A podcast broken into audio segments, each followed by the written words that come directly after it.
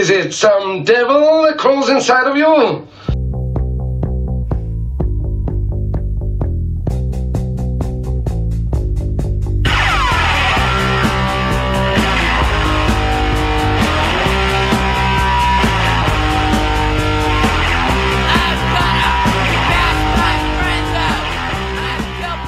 Hello, everyone. Welcome back to the Bad Etiquette Podcast. I'm very excited to bring you my guest today, Brett Leets. Hi, how are you?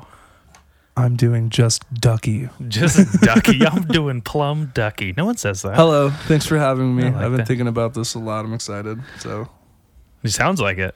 yeah. Fuck yeah, dude. I'm happy to have you here. Sorry it took so long and sorry I was so unprepared. I'm usually a little more prepared and the room's a little cleaner typically. Oh yeah, it's all good. I I don't mind. It's not Yeah. a big deal. And I mean, I just get to express my like personality with my shit everywhere cuz my room's a mess. So, It's, but trust me, it's better than what like all the crap I have on my walls in my room right now. what do you have on your walls?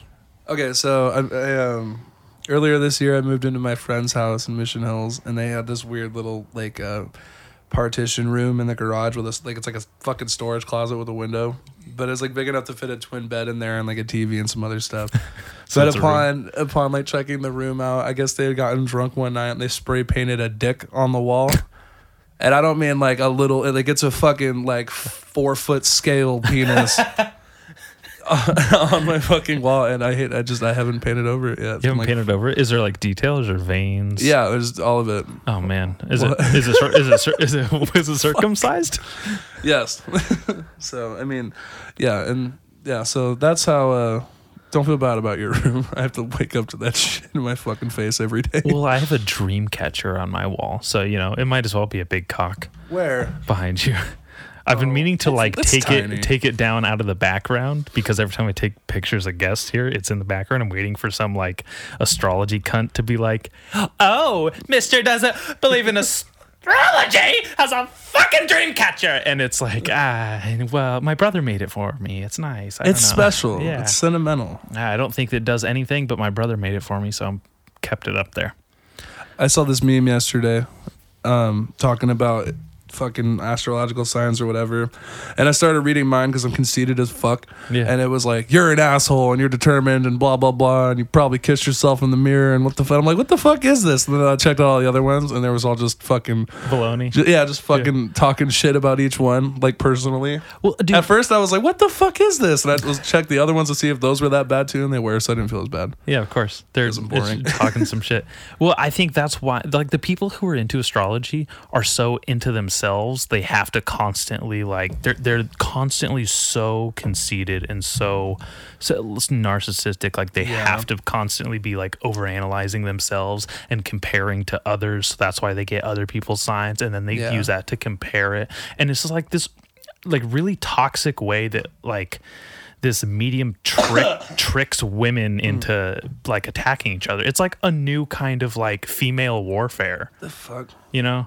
I don't know. I've seen like just because I don't really play into that kind of shit. Just like if someone like it's cool for it's like if you're into that kind of shit, that's cool with me or whatever. But like I don't, I'm not really into talking about it because who gives a shit. So if a chick's like, oh, you're you're you're into that, like what's your sign? And I'm just like, I'm a fucking Leo because I'm too bad at like being able to be like, no, that's stupid. I don't want to talk about that.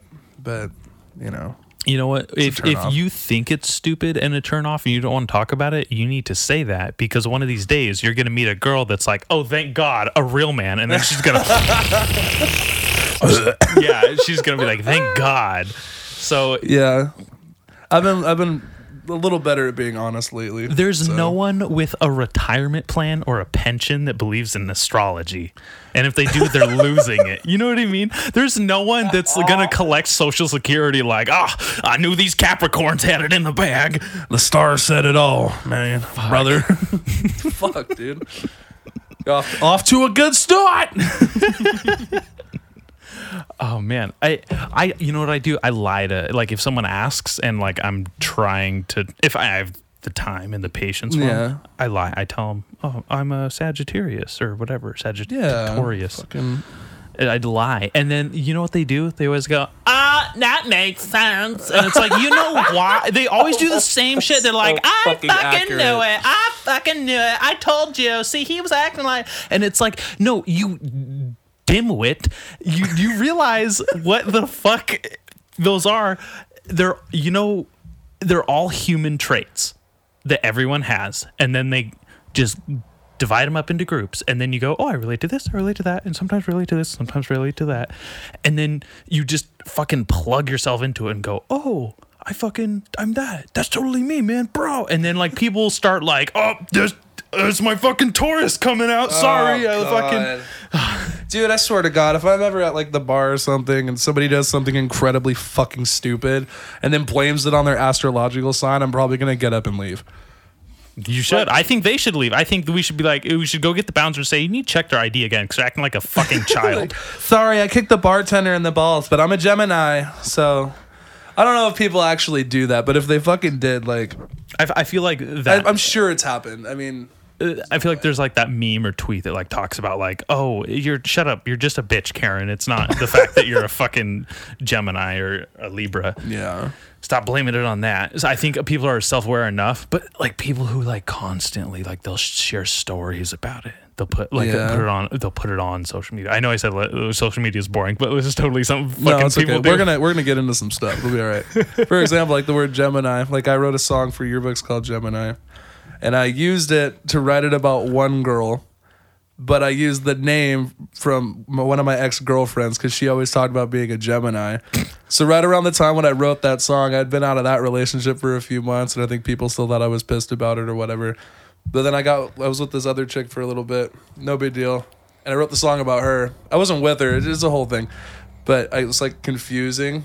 And it was Yeah. really funny. I don't Cross know why I wires thought- Yeah, on- well, yeah, because I was like, oh, well, it's about her, but everyone thinks it's about that one. yeah. So, so you, I'm bait and fucking switch. evil. If I wrote a song stupid. named Gemini, it'd be about the Gemini Theater yeah. because I love movies. I love movie theaters. I haven't been there. I mean, it's closed now, but like, I think I went there like once when I was a kid. I think I saw Monsters Inc. Oh, in like 2002. that's beautiful. I think I, I don't know if I saw Monsters Inc. in theaters. Now that I come to think of it, I wish I Or had. it might have been Toy Story 2. Maybe I don't saw know. that actually. So I actually saw that in the drive-in. Really? Yeah, I've never been to a drive-in. Dude, you better go because I they're to gonna go. buy Yeah, that I fucking one Santa Maria, and that I thing's know. out of here. Such a and like that's what sucks. All that shit's gonna phase out. I think. All those like classic old timey things of like a Well, drive-in. yeah. Like we, I mean, fucking. We had a bowling alley. There was no need to get rid of a bowling alley. Dude, people You know are what I mean? still bitter about the fucking Fuck bowling yeah, I'm alley. bitter about the fucking. There's nothing to do here, man. You know, listen, cocksuckers. I went to that bowling alley frequently. My parents were in a bowling league. I bowled my ass off as a kid. They'd go like during the summers, like every weekend. I'd go bowling with them. I could play. I could break a hundred playing as a kid, no problem. Ooh. You know what I mean? Which is not not a big deal to like most people now. Suck at bowling. But we'd go to the Lompoc fucking bowling alley, and there'd be no one there. So Ever. I don't care. They closed it because it wasn't making any money, and they bought they sold the property because it was a fucking pit, and they weren't there. You know, and that's why a bunch of old people live there because all the people who did bowl couldn't fucking bowl anymore, and now they need some place to sleep. So they built fucking smokestacks for them to s- stuff them into. No, I know. I get. I mean, I get the whole like financial thing, but it's just it's it all goes back to the fact that there's not a whole lot to do here. You have to make your own fun. Dude, it really sucks. Well, well And it was I only brought that up because like it's like it's like the Gemini like that was that was a cool spot that didn't have to go anywhere. But I guess Mm-hmm. financially, if it didn't work, it didn't work. But I mean, what I mean, really, we have like the aquatic center and the movie theater and the skate park. Yeah, but you know who But- goes to the skate park? The whiteiest, trashiest, grossest people right now. I don't Yeah. like going to the skate park. Every time I go there, it's just like it's like th- you guys aren't stopping yourself from being you know how like when people complain like oh there's nothing to do Yeah. this is why the town like people get uh, turned on to drugs and do this they still have something to do and they're still doing the drugs and drinking and being a little fuck ups Correct. and I fucking hate going to the skate park and going like, this is making no difference in your life. I need you to get the fuck out of my way. I'm trying to learn kickflip backsmiths. God damn it. No, I, and I mean, I used to go to the skate park a lot. I, I was never good at skating, but um, I used to go there a lot to try to skate. And uh, That's skateboarding. That's called That's skateboarding. Yeah, I mean, but, but I fucking push Mongo because I'm fucking one of those fucking kids. There's no excuse for you. yeah, see. But um, I still tried, and um, the older I got, like the le- just just the weirder people. I mean, some of the people I met there, like like my still my good friends to this day, but a lot of them were just like, Ugh. You could do without. yeah, no, for it. sure. Like there's some people that I'm cool with just because of familiarity. Yeah, and like I'll see there and like I where I might have been like cold to like listen when I go to the fucking skate park I'm in my own head I'm by myself I'm doing my own thing even when I have friends there I'm just trying to like like I'm not a nice person when I'm there yeah. Well, But- that but that's your thing though. Like that's you know skateboarding. That's important. I Well- get that. well though. okay okay let- let's get You back don't want anyone to like stifle that. Yeah, ag- If- agreed, if, it, if it's not productive, you know what I mean. Mm-hmm. I'll tell you one, one before we get back to fucking fun things to do around Yes. here. One time I went there like microdosed on a little bit of mushrooms and it like changed the way I skated Like, Like, a, like a I- good way. in a good way. Oh, I believe it. like I was like, oh shit. Like I was like laying into grinds differently and I was just like it was like Did you just eat like a like a couple caps or just like yeah, a just small like amount? yeah, just a couple. I Yeah. did when I did my podcast with my friend Joel, we like just ate a couple and then like I just went out skating after a little bit afterwards. Yeah, and it, cool. it was just like it was like my board was doing the tricks and I was just along for the ride. It was a trip. That's beautiful. And that's like how I like try to skate now and it just sometimes I just tap into that like flow state and it's great. Well, that's the thing I've learned about. Um, we'll talk about psychedelics briefly. Like, it for me, and I'm not trying to be like one of those guys. For me, it's like I noticed that there was always like a profound change of mind every time I did something like that. Because I mean, and I always looked at it differently. I never really took mushrooms or anything like that to get like fucked up. Like, yeah, party, yeah. like I, you know, I did it to. It's, it's all about experience, and um, there's been several occasions where, um, I just had a change of perspective or an outlook change rather, Mm-hmm. doing that kind of stuff. Like with music, it just you know I always came to a different conclusion that I don't think normally I would have. Yeah. Whether whether it was better for worse. it's a, it's a phenomenal perspective change and it opens your third eye so to speak sorry for being a cliche but like no, it- no, no. Like I'm gonna bring up a cliche too. Like, for example, like the first time I ever took um, acid when I was like 19, and yes, we're gonna get into all this right now, motherfuckers. Um, first time I took acid when I was 19.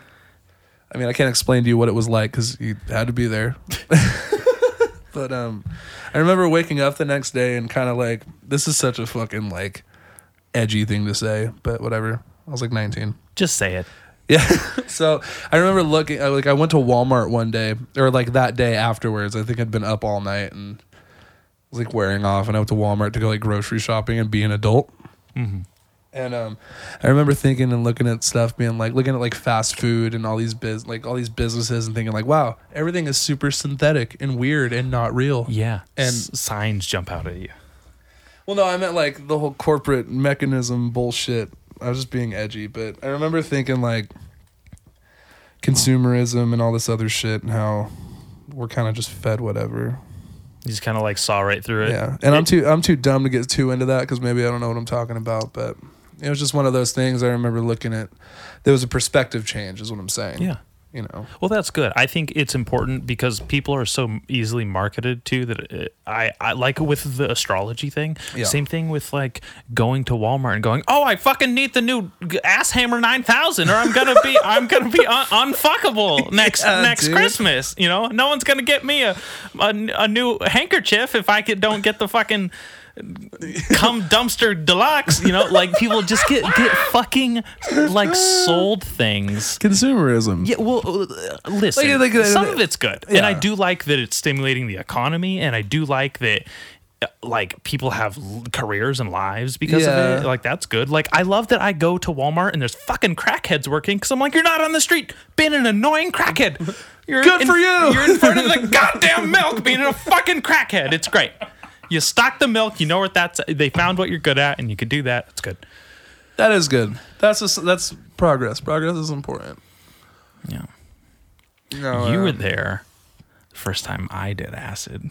Okay, yeah, that was an, okay. So I'm gonna fucking tell the story to the best of my recollection. All right, so me and Connor. before okay. before you start before you start before you start I've told this story so many times, but I was also on acid when it happened. So I need you to piece together the other half and g- confirm what is my imagination and what is uh, co- like just actual fact. All right.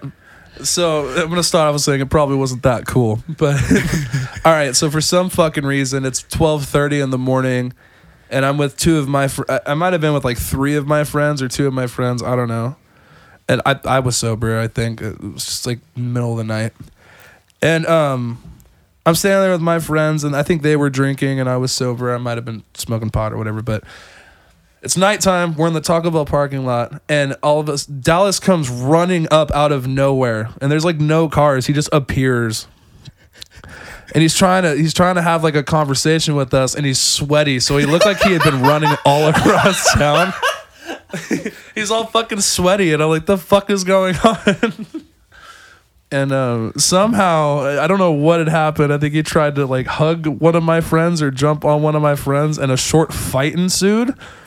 And they start, but they weren't like hitting each other. They were kind of just like circling each Let other. me, let me stop you there. Let me fill in what Uh, happened. yeah, I, I, I don't. So I don't remember if it was you or someone, but you guys were kind of goofing around and someone had tackled someone That's or what it tried was. to wrestle Yeah. someone. And like I was like, oh no. Like I was like trying to be the good guy and help the guy who was getting tackled by getting him off. Is that him. what happened? And I had a, a Starbucks like water ice water in my hand and for some reason I think I set it down or Connor had grabbed it from my hand dumped it down the back of my shirt. Oh, okay. See, okay. All right. So, real quick, I must have been on something too because I don't really remember the situation, and it was also several years ago. But all I know is I remember that uh, there was a certain point where I had turned around and like Dallas and Connor are just going at each other, and I'm like, I just didn't understand, and then it stopped, and then they hugged, and then Dallas disappeared. hugged? Yeah. oh man. Okay. Yeah, okay. I'm pretty sure you guys hugged, and then you were just fucking gone, and I didn't see you for like a couple months after that. Dude, that's hilarious. Okay, so this is See, I, this didn't, is, I didn't remember the water part. this I- is this is what happened uh, from my perspective. Okay. That had happened. Um, he poured water down my back. I immediately turned around and punched him or punched at him. okay. So yeah, and that makes sense. I do remember someone commending my me ducking while he threw a punch at me. Yeah. and then coming up and he got me right in the eye. Oh yeah. and uh, so that's what it was. so to I know it wasn't that bad, Listen, but like well, it wasn't. Yeah. But to this day, I this eye is still like swole right Oh, here. wow. Because I was on acid and I thought that oh my face looks funny, but it was actually I had a swollen eye from getting punched in the Oh, face. wow. So I never put any ice on it. So it just kind of like just never got got its uh, kindness. But okay, okay, okay. So I stopped because I was so deep on acid. I thought that he had a glass eye and I knocked it out and everyone was looking for it. And I cuz I looked at him and I was like, "Oh no, his eyes out." And I was No like, "That's not cool." dude, fuck that. I felt super bad. So the, once I realized that happened, I like kind of kind of told you I was like, guys, I am so sorry. I am on fucking acid right now. Yeah, yeah. And I remember you, your face when I saw your your ears wiggle and your nose and, went, and your eyes went oh, and all big and black. and I was like, I was like, oh my fucking god! I did that and pointed at you, and you were like, what, what, what? And you were super excited about it. But I distinctly remember your face just God. changing gears on me, and I was like, oh shit. Oh man. And then I just kinda, was that the first? you said that was the first time you've Yeah, done it. Oh man, time. that's a profound experience. and I dude. fucking waltzed off after that. Yeah, no, I fucking yeah. So yeah, thank you for bringing to light the situation. I might just have a bad memory, but I do remember that night. But I'll tell you, fucking acid's pretty cool. Yeah, I don't do it. I, I- don't really do it anymore. But I'm I'm I'm thankful that I'm uh, more and more like controlled, and I'm not just gonna th- throw a punch at someone now. yeah, Back then, I was much stupider. Yeah. But even, even still, it didn't seem that bad. And with the it didn't seem that bad. But with the situation that you thought was happening, that's fucking terrible. I couldn't imagine like that immediate like holy fuck! I just knocked this fucker's eye out. and now we gotta find it. Yeah, I Like- thought it. I was like, like a marble. Oh, exactly, dude. exactly. Fuck that. That's awesome. And then I think I've seen him around town and like have like a faint memory of who he was, but I like I He moved couldn't- now. Okay, Yeah, did gone. he used to work at Palmerville? He did. Oh, okay, so that was him. He, so he I worked would at see him, Palmerville's and I think he worked at Albertsons here and for I a was little while like, too. "Do I know this guy?" And I'll be like, "Was that that guy?" I don't remember.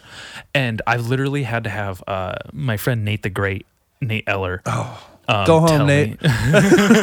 Classic. Oh God, Oh, I love He's it. He's gonna hate you for that. Um, um, His we talk- pretty good. we could talk about him for a second. Yeah. Oh, I feel really bad. I have not been to a single one of their shows. I've been busy like every time they have a show and I haven't made it. And the rest of my friends have made it with him. But he's Yeah. a phenomenal drummer.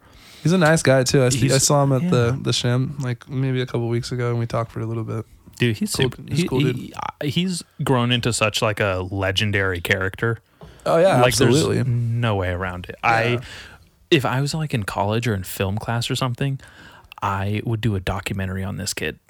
That's awesome. like he legitimately like started just like this little hang around kid, you know, a little kind of dorky, and then just transformed into this fucking like self sufficient like he's a hard worker from local what I punk see. legend. Dude, he works his Dude, this ass fucking the, shit he posts on Instagram, dude, it's like he's fucking always working. He, he finds like all these like he's he somehow finds like tarantulas everywhere, and I'm just like, what the fuck? Dude. I think tarantulas find him. They're like, ah, one of us. No, yeah, he's a.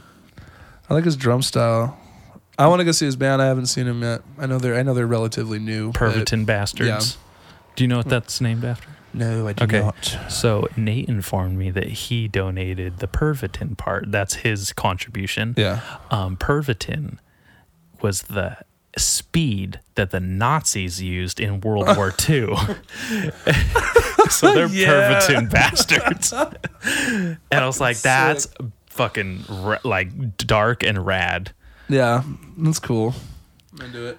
Um, speaking of fucking cool creative people, we were talking about how there's nothing to do around here. Right. And I was going to mention that because of that, it kind of like there's a breeding ground for people who don't lose themselves to drugs and bad choices and gangs, but actually become very creative and talented people. Yeah. And you, my friend, are one of those, at least to my, uh, you well, know, I appreciate that. I mean, I've had my experiences with whatever, but for the most part, I mean, I never really let alcohol or anything be my like my safe way because I was bored because I never needed that. I just enjoyed it or like going out and drinking or going and hanging out with your friends and whatever. No big deal. Um, but it's because I had that the whole music and art thing since I, w- I was so young that it was just always an option. Hmm. That's why it sucks when, you know, it sucks when music may not be as available to people or the inspiration for it might not be there because then when that goes with anything, any art or any kind of hobby or whatever, because it could lead you to some fucked up things if you don't really have your thing. You know well, what I mean? me, me and Kylie and our friend Hannah's philosophy of like someone else has got to do it. Like someone has to be a garbage man, and Yeah. someone has to be, you know, a secretary, and someone has to, you know, clean the shit. And Yeah, someone's got to like, be the dude that puts does colonoscopies or whatever. exactly, and someone, and someone's got to be a fucking musician. Yeah. and someone's like that it's just the way the universe works and hopefully i'm not going to be one of those you know someone has to be a fucking loser Yeah. i hopefully i don't want to be that person Me. no you, i seriously um i don't i'm sure i don't need to tell you this but you are an extremely talented musician you've always been since i've known you and it's always like shown through and just watching you play at like solving proof and just seeing your like recently yeah. I know I came up to you. I had just started drinking It's all the good. first day, and I was like, "Listen, I know I'm drunk, but Yeah.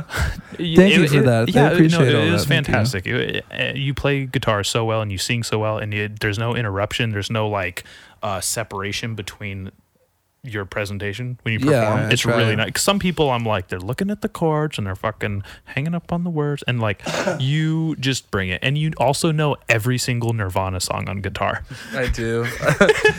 I remember that was one of the first things I told you when you were like, "Yeah, I have this guitar. Check it out." I was like, "I don't know every Nirvana song for whatever fucking reason." I remember we were at Tim's and Tim would just rattle off like deep cuts and you'd be like, and he'd Yeah, be like, oh my weird. fucking God, he fucking does it. He fucking knew that song. And he was just tripping out. And oh, I Oh, was like, dude. yeah. He fucking does. That So- was a long time ago. well, I mean, you probably know a lot better songs now too. And Oh, I'm just saying that it was like just so long ago that we hung out how young we all mm-hmm. were. I mean, it was a long time ago. Yeah, it was like It's weird uh, how people get lost in their lives when they get older. I'd say it was about five, five, five or six years ago. It was Oh. 2013. I have another really good story with you, and this is literally just satisfying my own ego. So Okay. please, listeners and Brett, keep up with this. Put up with me. Um, I apologize. Do you remember when you and I were walking to Tim's house one night, and there was that dude who had his arm? I do. Yeah. I do remember that. Holy fuck. I haven't Okay. thought about that in years. Okay. This is another one of those stories where I'm like, did that actually happen? Yes. I need a second. No, that actually I need a witness's account. No, it was on, I remember happened. it was on Maple and H Street. It was on Laurel. Was it in front of the don- donut shop. Oh, oh, No, oh, yeah, it was on started. It started yeah, well, right wait. by J- old Jiffy Lube. So right yeah, across it, from there. it had started on Laurel. Me and you were walking Yeah. uh, east towards Tim's house on Laurel. Yeah. By the donut shop. And it was pa- like fucking midnight or yeah, one in the morning and we passed something. this like Vato dude or not even. He was just like No, he was. I mean, he, he probably he was. like I don't arm remember. like but- around this girl's neck, and it was like too tight. Where it was like, ugh, God, I hate that. That's so like possessive Yeah, and gross, and it doesn't yeah. look comfortable for her. And Yeah. they walked by, and they reeked of alcohol, and I don't even think I had even like started drinking by then. So I was super like, yeah, me neither.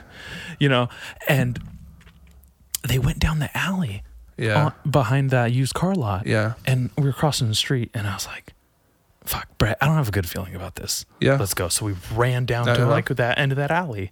And then what happened? I think.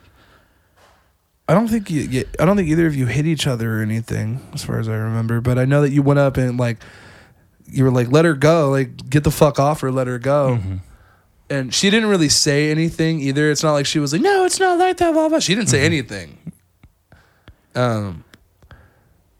I don't really, but I don't really remember what happened after that. I know that at first he was just trying to brush you off, like ignore you, until you like ran up on him. But Oh, okay. yeah, I don't think you guys. I don't think you hit him or anybody hit e- uh, each other. I don't think So I, this is how you. I you remember it. definitely ran up and, and was trying to stop whatever was happening. So and I was behind you. I think I tried. I was gonna call nine one one if it got worse. yeah, I know you had your phone. Right? You're, And I didn't. My phone didn't even have service.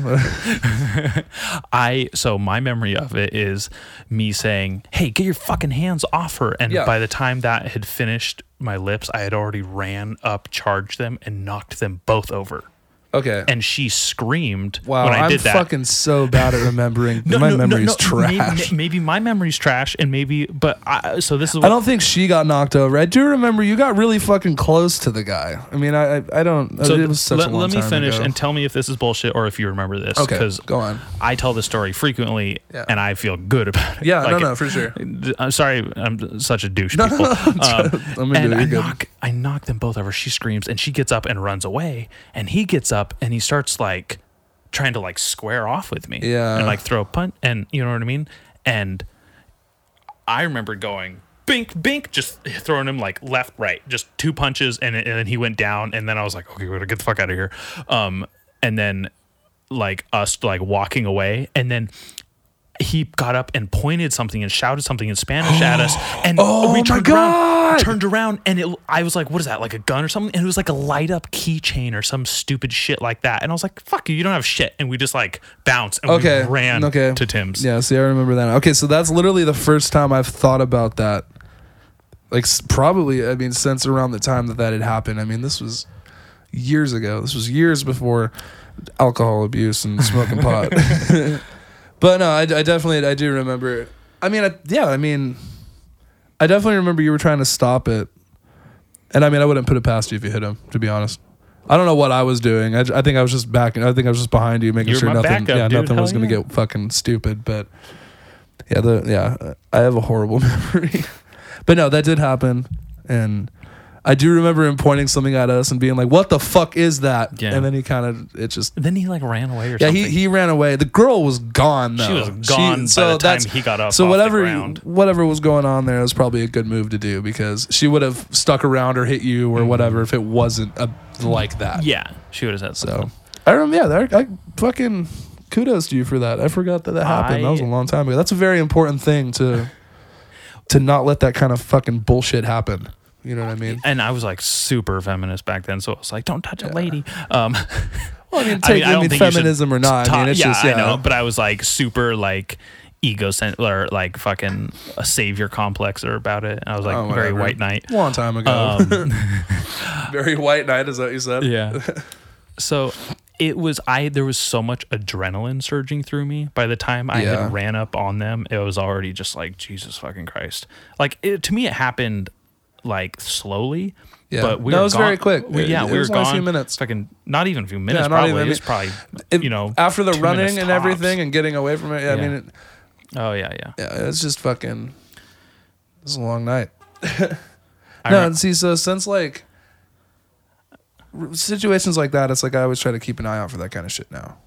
Mm. And I mean, whether I thought about that or not, like it's just something like working in bars Yeah. since I was 21. I mean, that's it's something you gotta like keep an eye out. I mean, Yeah. you wouldn't want that happening to you or your sister or whoever. You know, people are Mm-hmm. shitty. I've seen, I've, you know, people do shitty things, and it really fucking sucks. Yeah, and those people don't stop. They don't stop existing because there's also nice people around or good That's people true. around. And a lot of it's people that are fucking drunk. But I've always said this: being drunk is no excuse to act like a fucking moron. You know what Yeah. I mean? Some people, but it just it happens. Some people just want to be a moron and they're not good at it when they're sober, so they need to be drunk to do it. Me. no, yeah, no, it was very. Yeah, I remember that night. Well, okay. We, we did. We had a bunch of nights like Yeah. Mm-hmm. that. Not where it was anything bad like that, but we just hang out back in the day a lot. Kicking it. Yeah, dude. You have my favorite euphemism for a hand job I've ever heard in my life. A tugger. Yeah. A My man. I've never heard anyone else say, "Oh, Getting I got a tugger from this girl." what the fuck? Oh, it's is like Okay, everyone listening, I don't normally use that term. I Oh, just but it jogged my me- exactly yeah, what it, jogged my memory when he brought it up. On- so fucking funny. Oh, we were probably walking around the same place, and you had said it, and me and Tim stopped dead in our tracks, like a motherfucker, just called it a tugger. yeah, that's good. That's a good one. Fuck, dude. Love that. Uh, I love how this is going so far. It's good, good speak. Good I'm glad. Do you need a break? Nah, we're good. Okay. Can we take a break? At any Yeah, we can take a t- break at any time. Oh. If you want a bathroom, want some more water or something. No, I'll be good. I'm good okay. right now. Okay. All right. So, yeah, called it a tugger. I don't know, Where did that term even like introduce itself to dude. I have no fucking idea. All right. I have no. It's just I've. I remember the I'm sure I saw it in a movie or something. square of sidewalk I was on when you said it. I could go there and be like, "See this? This see this square footage of sidewalk? This is the Tugger Square." The Tugger Square. Yeah. Tugger Square, California. That's awesome. Let's start a punk band called Tugger. Tugger. Damn. That's Yeah. that's like a that, that remind I immediately thought of the band Lagwagon when you said that. Ooh, I like Lagwagon. I'm not going to fault you for it, but Yeah, well, that's Um, fine. I like one song by Lagwagon. That's because it was in Tony Hawk Pro Skater too. yeah, that's where I got most of my music taste. Dude, no shit. Like that's the first time I heard like suicidal tendencies Mm-hmm. or the Vandals, or I mean all sorts of like the Adolescents, like all that shit was in Absolutely. that. Dude, I saw the Adolescents a couple years ago. Are they still alive? That well, well, the bassist died, Oh, but okay. um, he was like 400 pounds. Um, oh yeah, that'll do it. Yeah. This dude fucking like I never thought I'd be able because that was like one of those punk bands that like when you get into punk as a kid, it's like seminal. That's like Yeah. a big important Yeah. part. That blue album is everything hardcore punk is. Like Yeah. it's one of the greatest albums of all fucking time. And I got to fucking see them fucking do it. It was That's so dope. fucking crazy. Yeah. Oh, yeah, that was like a bucket list like see the adolescents do those songs too. Yeah. Holy shit. Yeah, I haven't seen uh I haven't been to like a like a like a big punk show like that in a long time. And what suck I mean, I got into I got into punk rock from more available platforms. Like being super into Nirvana as a kid, they were always trying to push other like punk uh, not saying Nirvana's a punk band, but they would always talk about punk rock and their influences. So that's when I I mean I listen to stuff like The Germs. Yeah. You know. Yeah, I remember us connecting on the germs. I love The. Germs. Yeah. They're fucking gnarly. That was a trip. I remember you coming up to me in high school and you saying, Dallas, when are we going to start a punk band together? And I wanted to punch you in the face. I was like, who the fuck do you, th-? I was like, how do you even know my name? Even though I knew exactly who you were. And I was like, dude, n- I, I was so mad. I, I think I, I thought I was so punk. I was such an asshole. I think I was just excited because uh, Doug let me borrow the Yeah. book "Get in the Van" by Henry Rollins, Yeah. and I just I read like the whole thing. Well, he had let me borrow the book, and Do you have it with you right now? this is his copy. And I have it to this day. My dude, this is a great read. It is a great read. He's got an audio book of it too that he did himself, yeah. and uh, I I love listened, audiobooks, I listened too. to that probably a couple months ago. Yeah, dude, this fucking yeah, this is a good book. This is one of my favorite books. Uh, dude, I can't. I've, I haven't even touched this in like years. I'm so glad you brought it up. But this is Doug's copy. I emailed him. Uh, That's the one. This is the That's one. the one, This is the one he probably let you borrow Yeah. and me borrow, and this is how it came to be. Maybe we should go And- give it back to him one day. Well, no, I emailed him and was like, "Hey, dude, I have a couple of your Henry Rollins books," and he's like, "No, it's fine. Just glad someone read them." Bec- I had originally walked into uh, Mako's office, Yeah. and I was like, "Hey, do you have any um, Charles Bukowski?" Because I was that little fucking bitch, and he was like. Mako was like, no, no, no, no, No, no, I got no. something better for you. He was knew, he knew he was like, I'm not gonna let you turn into one of these little fucking queers. he, fucking, he, he walked me over some better. and he grabbed me Henry Rollins, like one of the other books. I think it's like he has like a compilation book or something, Yeah. or it's like a best of, like the first like from his po like his poetry and shit like shit that. like that. Yeah. So and then eventually led me into this, and then it like solidified because I loved Henry Rollins just because of uh what I found to be his like stand up or whatever, Yeah. and uh, he do do like three hours of just like amazing th- talking. He's um he's just he's um he's strange but in a like a cool way, like in a good way. Like I'm sure you've seen the Joe Rogan podcast with him and he Dude, talks when about all the countries he goes to and his traveling. when they did that, my fucking balls exploded. oh dude. Those are like my daddies. Those are my papas. That's Papa one, Papa two. If Yeah. I had two gay dads, it'd be those homos. I fucking, could- I was like, because I, I see, I that's how I was like. My idols go like in a line of like, oh, Bam Margera, oh, Henry Rollins, oh, uh, Joe Rogan. It kind of went like that. That was like my guys. And then when those two like connected, Yeah. I, to me, I like graduated from like Henry Rollins to like a different kind of like uh father figure type person, Right. like in a Joe Rogan, and Jesus Christ, Dude, I love Black Flag. Yeah. I really do. I like Black Flag. I mean, of I, course. I mean, I still, I have, I have Henry Rollins on my fucking wall over there to this day. I think my favorite song by Black Flag is Black Coffee. Drinking black coffee. I don't know why I like that song coffee, so much. Can I show you? Can I show you a video real quick? Yeah. There's something that my uh, my brother sent me this the other day. When we uh, we played a show this weekend, and so we were all bored and stoned in the van, Nice. and so we were watching these stupid like stupid ass videos, and it's just it's, you might have already seen it. It's Joe Rogan, and it's some fucking Oh, uh, dude. Okay, you know, because Kevin shares these all the fucking time, Yeah. and I think he's even messaged me some before. I might be confusing him. Maybe Carlos does it, but yes, fucking, Oh, God. I love these fucking videos so fucking much. Did he tag? He might have tagged me in it. You show it to me after, dude. Yeah, it's, but fun. it's, it's basically it's like this dude. He takes like Joe Rogan clips or whatever. Yeah. He'll put all these crazy audio tracks and music to it that make it super fucking dramatic. Yeah, Like there's one with Alex Jones. Yeah.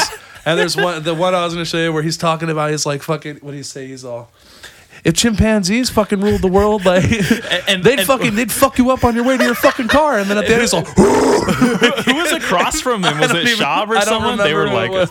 but like the music made the situation terrifying, and it was so funny. And we watched a whole bunch of them. There was one with like Alex Jones, and that's Yeah. I watched. Uh, I was doing. I'm such an adult. I was doing the dishes this morning, nice. and I put on the one of the Al, the Alex Jones, Yeah. Joe Rogan, fucking just crazy, just They're it's like so five hours gnarly. long too. And it's so like he was. Um, there was one at the end of the first one where he starts getting into it with Eddie Bravo and Yeah, fucking yeah, Joe Rogan's like, okay, we're signing off, goodbye, and they Yeah. just cut it. dude. But oh fuck, that man. dude is fucking nuts. I I can't even listen to the Alex Jones ones. I don't dislike him or anything. It's there's so much like interrupting going on, and there's Yeah. so much like talking over. I'm so like, much I can't information even that's just like You know what the fucking crazy thing is? This is what I tell people about Alex Jones because fucking Rogan points it out too, and I'm like, oh shit. He's like, listen, he says a lot of fucking bullshit. Yeah. But the shit he's right about, like he knew about that whole Epstein bullshit that there was like a pedophile ring and all this shit. Yeah. He's been saying that shit for like fucking years. Yeah. I'm surprised he's still alive. No, yeah, for sure. I'm surprised Clinton hasn't suicided his ass. And then he. oh man. They like slip just enough like PCP in his fucking vitamin waters that uh, he doesn't like that he just loses credibility and like starts fucking What was it a year ago? He got crazy. sued by uh, like families from the victims of Sandy Hook Sandy or whatever. Hook. Yeah. Yeah, there's so that. Yeah, that's kind of that's a that's a See, there's that's a a, trick. hang-up, That's a tricky thing, you know. It's fucked up. You win But some, yeah. you lose some. You went, oh no, fuck man. No, here it just immediately it's like, oh no. Oh no. it's called bad etiquette, people. Um, Yeah, I know. I have to. Uh, I have to remind my girlfriend that. See, being an asshole is part of my brand, sweetie. I can't help it. I'm. don't worry, it's not really like this. I just I bet it, you know. It's- I, I'm probably so much. I'm probably so much worse off mic. I'm like such a gentleman on here now. Yeah, I mean, I can see that. I'm trying not to be like fuck every Yeah. five fucking seconds. I'm gonna clip my mic. Keep going so loud like that. Ugh. um. Sorry. No, you're fine. Like that's all I mean. I just mean uh like general rudeness. Is your phone okay? Yeah, I just I keep pushing it. I don't know why. Is it on low power mode by chance? I don't. Yeah. Okay, so take it off low power mode and it'll charge faster. It can't What? charge that fast when it's in low power mode for iPhones. Oh, okay. So you take that off, it'll charge more. you know. But so, what were we talking about? So before we went on, um, All these tangents. I'm sorry. Yeah, Honestly, it's. I, I'm fucking drunk. I'm drunk behind the wheel of this show today. Sorry. Go it's ahead. okay. I'm not actually drunk though. So we were talking earlier about so I'm a musician or whatever the fuck. Who gives a shit? I play You guitar. are a musician. You're a talented But musician. um, I love I, it. we were talking about how earlier we were talking about how you could be really good at something, or you think that you're really good at something, and then you oh, meet yeah. someone that you thought was like just okay at something, and then they make you. It's like humbling because you're like, wow, that person's like really fucking good, or they just Yeah. they know certain things about your craft or whatever that. so for a little reflect yeah a little bit different of shit. context for the listeners Yeah. uh, on the drive over here i was telling brett about my first day back at jiu-jitsu uh, at a new academy today. And i was like you know it's so crazy how you think you're okay at something and then you see someone who's like a little more okay at something Yeah.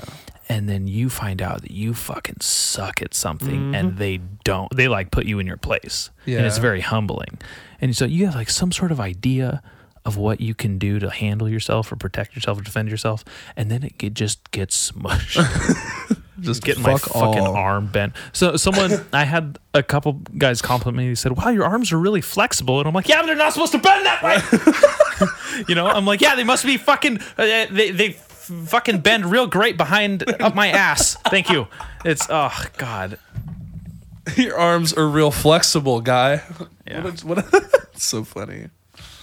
But no, so like me playing guitar and being a musician or whatever, I just found out like a month ago when I went to go get new guitar strings that I've been playing guitar for 13 years at like more than an intermediate level, I guess. And I this whole time I didn't know how to properly string a fucking guitar.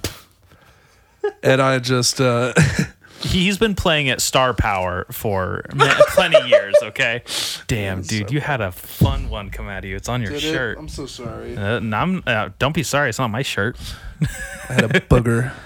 oh goodness gracious. Um, but yeah, no, it's just one of those situations where like think you're good at something and you're not. It's not not saying that I just you think you really know a lot about a certain thing and then it turns out you don't. There's you You're don't. you're and it's always that's a very simple or that's a very like So how do you? normal How the thing. fuck were you stringing gu- your guitar wrong? Because I've strung a guitar. I feel like I could remember how to string guitar. It's not that I was doing it wrong, but I wasn't doing it like the universally correct way, if that makes sense. Though, so there's a simpler way to. Do it. There's do a simpler way to do it and there's a better way to do it and i just never learned how Uh-huh. to do it because i would just take fucking strings and just throw them on there but there's a way like you have to like um you have to take some of the some of the string up at the headstock Yeah. Mm-hmm. and you give it some more give it a little more distance and then cut it and then turn and then twist it and do all the shit and makes your guitar stay in tune better but at first i would just throw the fuckers on there and. Yeah. then tune it up and then cut the extra off and. Yeah, that's what I would do. Yeah, that's so what I I've been doing it your way. Yeah. Okay.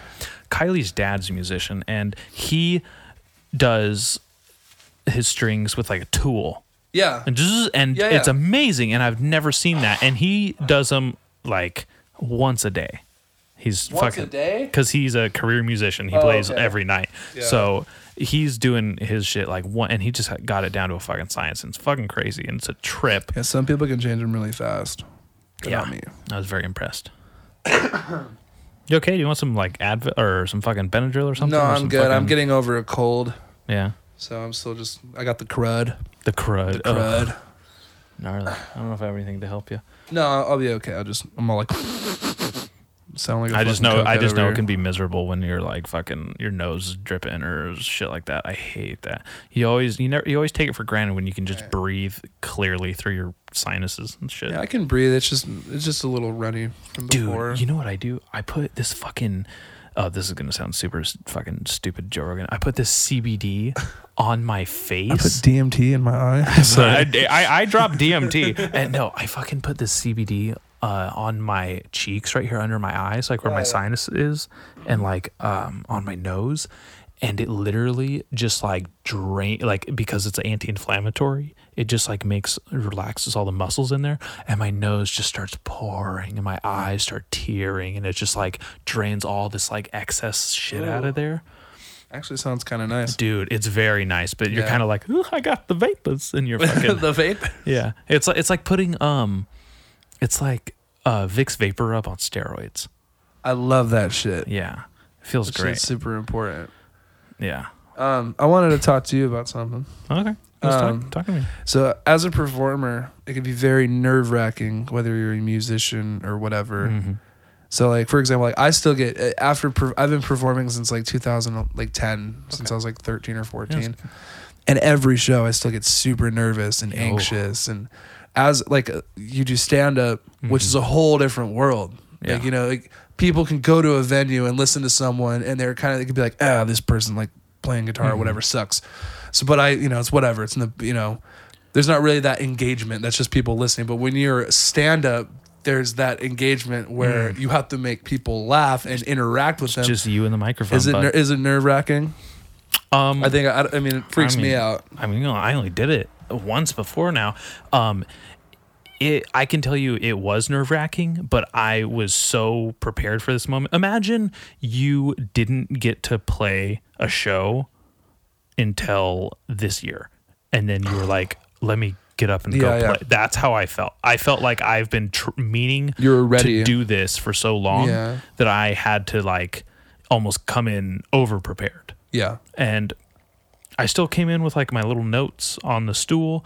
I knew, and I, because I listen to so many comedians' podcasts, they give so much important lessons and background information and like notes and things that you would never realize go into stand up. Yeah.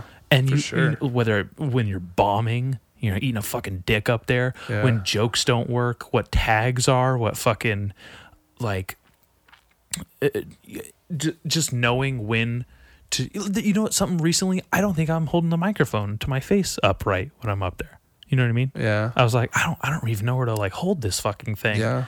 And That's then- your- that's your you know- style. You know, there's something I it. took a cut, and there's like a couple things like I took from different comedians and different performers. Like I wrap the cord around my fist. Yeah. Henry Rollins does that. Yep. Mm-hmm. I got that from him. And then also Ari Shaffir holds the microphone uh, monkey grip like this. Okay. He doesn't C grip it. He does yeah, monkey grip, yeah. and he holds it. He holds it like that, and he has like kind of like this like really. And I really was like, oh, that's interesting. At first, I was like, it looks like a little bitch when he does that. Why does he do that? But then t- going into jujitsu, I'm like, Yeah. oh, monkey grip's like a very important kind of like open like palm grip, and like Yeah. I'm like, oh, this is actually a quite. That's how I drive now. I Yeah. always drive monkey grip instead of C grip on the steering wheel. Yeah. And just like all these like little fucking things. And then at the end of the day, it's like I was in a room full of these jerk offs from my hometown, which I love, and I've made them laugh before. What's the worst that could happen? Oh, dude, when I saw you at the beach, I, I thought it was great. Thank you. I thought Zach was funny too when he did uh the the Bruco. Dude, he yeah, apparently I I still haven't seen the uh video of it, but Tim said he was getting some laughs and shit. And Yeah, it's I really thought good. it was great. I thought I was laughing while I was working. Yeah. So, no, as for I mean, I wouldn't consider myself to be like a super funny kind of guy. I mean, I have my moments for sure, but there's a different. It's different when, like, when I perform, like, and I'm talking mostly by myself, not so much when I'm playing with yearbooks or whatever. Mhm. Um,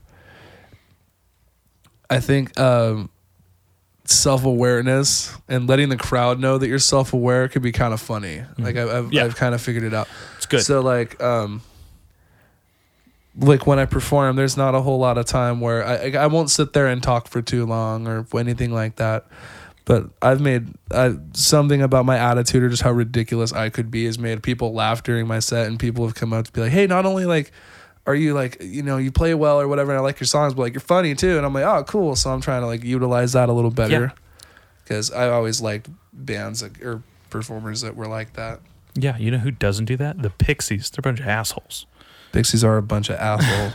You know, you know what the Pixies said when they came out? What? Nothing, and then they left and said nothing. They didn't say shit before, during, or after. too. It- I was so well. I wonder where the fuck they got it from. Uh-huh. Yeah, exactly. Anyways, um, no, no doubt for sure. to uh, get back to the comedy thing, the it, I feel like there's a lot of people who are like, "Oh, I'm funny, I could do that," and then they go up and they go, "Oh, uh, that's not the same thing." And I had to do a lot of that of like, "Oh, I'm funny, Yeah. but that wasn't funny to these people in the microphone. I have to do it over." And Yeah. the the whole like closing bit I did, I just I don't even think I wrote that down. I think I just remembered that. Yeah, and I was like, "Oh, that's a good story." Yeah, it was good. And so I told that story and it was funny. And I like uh ad libbed the the end of it. Yeah. You know what I mean? Changed the end of it. I feel like with stand up, there's also like with the crowd or whoever's there, aware that there's going to be stand up happening. Mm-hmm. You have the people that, oh, I wonder if this guy's going to be funny, or you're a, you're one of the other assholes. Who are like, oh, this if this dude sucks, I'm here. Like there are people, there's some people that set out to go to that shit just to see if someone will bomb, and not and, and Yeah, and guess what? that kind of sucks. That those sucks. people, those people are toxic, shitty, Yeah. asshole people, and they're not getting up there doing anything or taking Yeah. chances or taking risks anyways. And it doesn't matter. Also, I have the benefit of looking at most of those people and knowing that yeah. I can beat the shit out of them. You also have the microphone. I That's the also whole have thing. the microphone. Yeah, that's a big rule. Is Yeah. uh, Do you have the microphone? never give man? up the mic. Yeah. yeah. You have the microphone. People will listen to you if you have the microphone until you completely bomb it and say something stupid. But um, for the most part, what I'm, it's just like when because I, I had a I had a friend who did stand up. He he I think he played like the he went to the Laugh Factory, but like Yeah. he, it wasn't like a he did only did it like once. He only did like a couple things, but he would tell me about like his he would look into the whole like every bit and point that comes with stand up, kind of like what you were Yeah. just saying. And it's like, yeah, man, there's there's some people that'll go to that shit just to hope that you bomb. And I'm like, that's fucking those are shitty people, you're man. being entertained and part of it is when you get to see people fucking i i don't i've never done that i've Yeah. never went and wanted someone to eat shit i've never saw someone and went oh i don't like them it's just like NASCAR. Like a lot of people go to NASCAR just to see people fucking Yeah, crash. some Yeah. people watch to see people you know choke on a dick up there that's exactly why um i tell you what watching people bomb is the worst because Yeah. it's like i'm embarrassed for you this hurts and then there's even sometimes when you like you turn on a person and you're like okay get the fuck off the stage you're fucking pissing me off Yeah. you suck so bad i've been i've been to stand up where i was like okay i don't like this person now because they're aggressively unfunny and they're Yeah. laughing at like and unfortunately that's part of it like whether some, some people are gonna not like you Yeah, and for if sure. you're ever gonna get good at something you're gonna fucking eat shit a ton of time. Like today in jujitsu, I fucking I haven't submitted someone in months. Yeah. You know, I don't know. Like I know what I'm doing, but I don't know what I'm doing wrong. And then they, and then one, of the, and then one day, like I fucking got this perfect guillotine on someone, and I was like, "Where the fuck was that been?" Yeah. And then that's that's where that's the same thing with with mu- musicians, Yeah. yeah, like music, music. Um, you know, playing songs and fucking. At least you guys have like a sound to interfere Yeah. with people That's the whole thing. you know and then with comedians you got sometimes these jokes are gonna suck and then sometimes i'll be telling the same joke like i don't want to throw away any of my material yet because i want to find if i can like chisel it into like some i want to Right. see if i can make this piece of coal turn into a diamond Yeah. make a funny joke out of it No, and see, there's definitely like I've al- with being in yearbooks, there, we always try to create is like a high energy atmosphere as much as we can depending on whoever's there, the venue or whatever. But I mean, trust me, dude, there's been shows where like we played a show in Reno last month, Mm-hmm. and I was like, hey, like it was like a drop before like a verse, like at the beginning of a song, Yeah. like like where it's just guitar. I was like, and it's like I'll go like. Hey Reno, make some noise, or wherever Mm-hmm. we're at, make some noise. And Reno said nothing. And I remember audibly, I was like, Reno, make some fucking noise. And I got a thing, I was like, or not, and then just went right back into the song. And it's just like there's Jesus. the, there's times Oh. like that where you just like fuck, like you. it's it's so routine because you do it at every show, but then at that point you're like, fuck, why did I even fucking say that? Like, It makes you feel like a goof, but you know, it- when the crowd's the not, wrong- into it, you're fucking, yeah, it sucks. Yeah, I, I th- that might go towards like one of those moments when it's like read the room. Are these people that are look like they're gonna make some noise? Are they receiving you warmly Yeah. anyway? It was during like the first song, I think, and then Oh, after yeah. that, I was just like, well, first fuck. song. Pfft, too early. Don't do that. No, I mean, Let them get to know you first, and then they can be like, "Yeah, I'll make some noise." We were the last band though. Like that was the, whole, that was the fucked the up part. We were the last band. Like Oh, they were shit. already warmed up. It was fucking like eleven o'clock, so everybody was already drinking. They were tired. I think they were just not into it. They was like, eh. What do you think? So on that night, do you think it was the type of music you guys play? Do you think they were tired? Do you think they're drunk? What What did you get out of that to go to you know? I don't know. I just I think it, it was like a, I feel like it was like a Sunday night, and every I mean it was just Reno, and it was cold, and mm-hmm. there wasn't a whole lot of people, and Yeah. it was just like it was just like the other night when I played at the Sham. It was on Thanksgiving, so everybody's all full and tired Yeah. and annoyed with their family, and I oh, tried to be all like drunk, like woo, and Oh, everyone's just kind of like, oh, look at this fucking asshole. They're like we don't have energy for you. We just got away from our drunk uncle. Please don't act like that. Dude, like that's one. the thing. The past, and I recently made it like the other fucking day. I was like, okay, I got to stop doing this because uh, I did Jacob Cole singer songwriter night. Yeah. Last, I want to say this month, uh, the first whatever, and this is right when the time change happened, and I had the night off work, and I don't know what led me to get this fucking drunk, but I by the time I went on at like ten forty five, and I think I started drinking at like four, because my roommates were like, "Hey, fucking so and so did this. We're gonna celebrate." And I'm like, "Oh," or we might just been drinking. I don't even fucking remember what the fucking thing was, but certain people and certain things happened to where by the time I got to the sham, I was so fucking drunk that I was doubting even being able to play, which I'll never do. Oh my god. Like most of the time, under any circumstance, like if I have the fucking flu or if I'm sick, I'm like, I'm still gonna play this music. You know, it's, it's important to me. And, but that night I was like, dude, fuck. And so I'm sitting there and I'm drinking water, and I and I was like, okay, I'm not gonna drink until after, uh, probably for the rest of the night. And I'm just sitting there trying to get my shit together, and uh, one of my friends who's a police officer was off duty, and he came in. He's like, "Hey, Brett, what you drinking?" I was like, "I'll have a shot. Send the coke back, please." and my friend's all, "Dude, what the fuck?" And I'm all, "If a police officer is gonna buy you a drink, better take it." and I was just fucked off. And then I don't really remember my performance all that well, but everybody said I did okay. And then the fucking Thanksgiving show was like the same fucking thing. You same did the same fucking thing Fuck, Thanksgiving dude. show. Oh man, how was that Thanksgiving show? I was at, at I was having Thanksgiving. I didn't go out. Oh, I just well, I it was just it was the twelfth annual Thanksgiving show, and mm-hmm.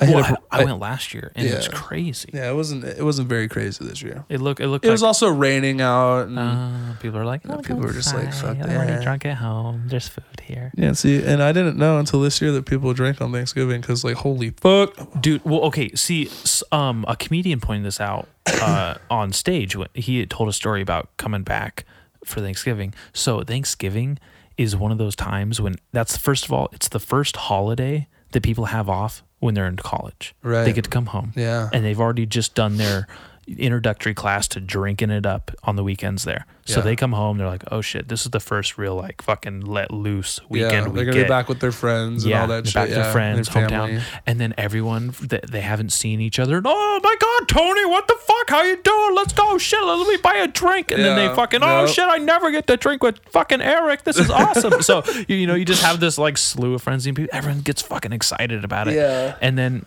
like. Even I had a friend in town, and I wanted to go out and go fucking drink with them, and I was, Yeah. you know, thankfully I was too tired, and I fucking went to passed out and went to sleep from all the Yeah. food in my ass. But I don't know what happened. I mean, it just it was just a mix of like we were eating food and just drinking. And I wasn't drinking heavily. I mean, I just was drinking fucking all day long, and you know, it just it wasn't like I was like binge drinking or anything like crazy. But You drank enough I that was- it was a problem. I was drinking day. enough to where like it, the at the rate I was going, which was a pretty like decent and normal fucking rate, it still was too much by the time it was nine thirty at night.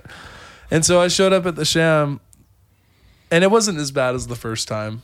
Like it, it really wasn't that bad at all. But like I was still drunk enough to be like, oh, I probably just look like an asshole when I'm up here. I'm very self conscious when I perform alone, and uh, when I drink, it's just I feel even worse. Because there's a certain level between like it helping like take the edge off What's- and then just making it worse. You know what I Yeah. mean? Well, yeah. Uh, well, what are the, some of the differences between performing alone and performing with yearbooks? Well, performing with yearbooks, I get to hide behind everyone else Yeah. because I'm not the lead singer. I just play guitar and then I do my harmonies or whatever.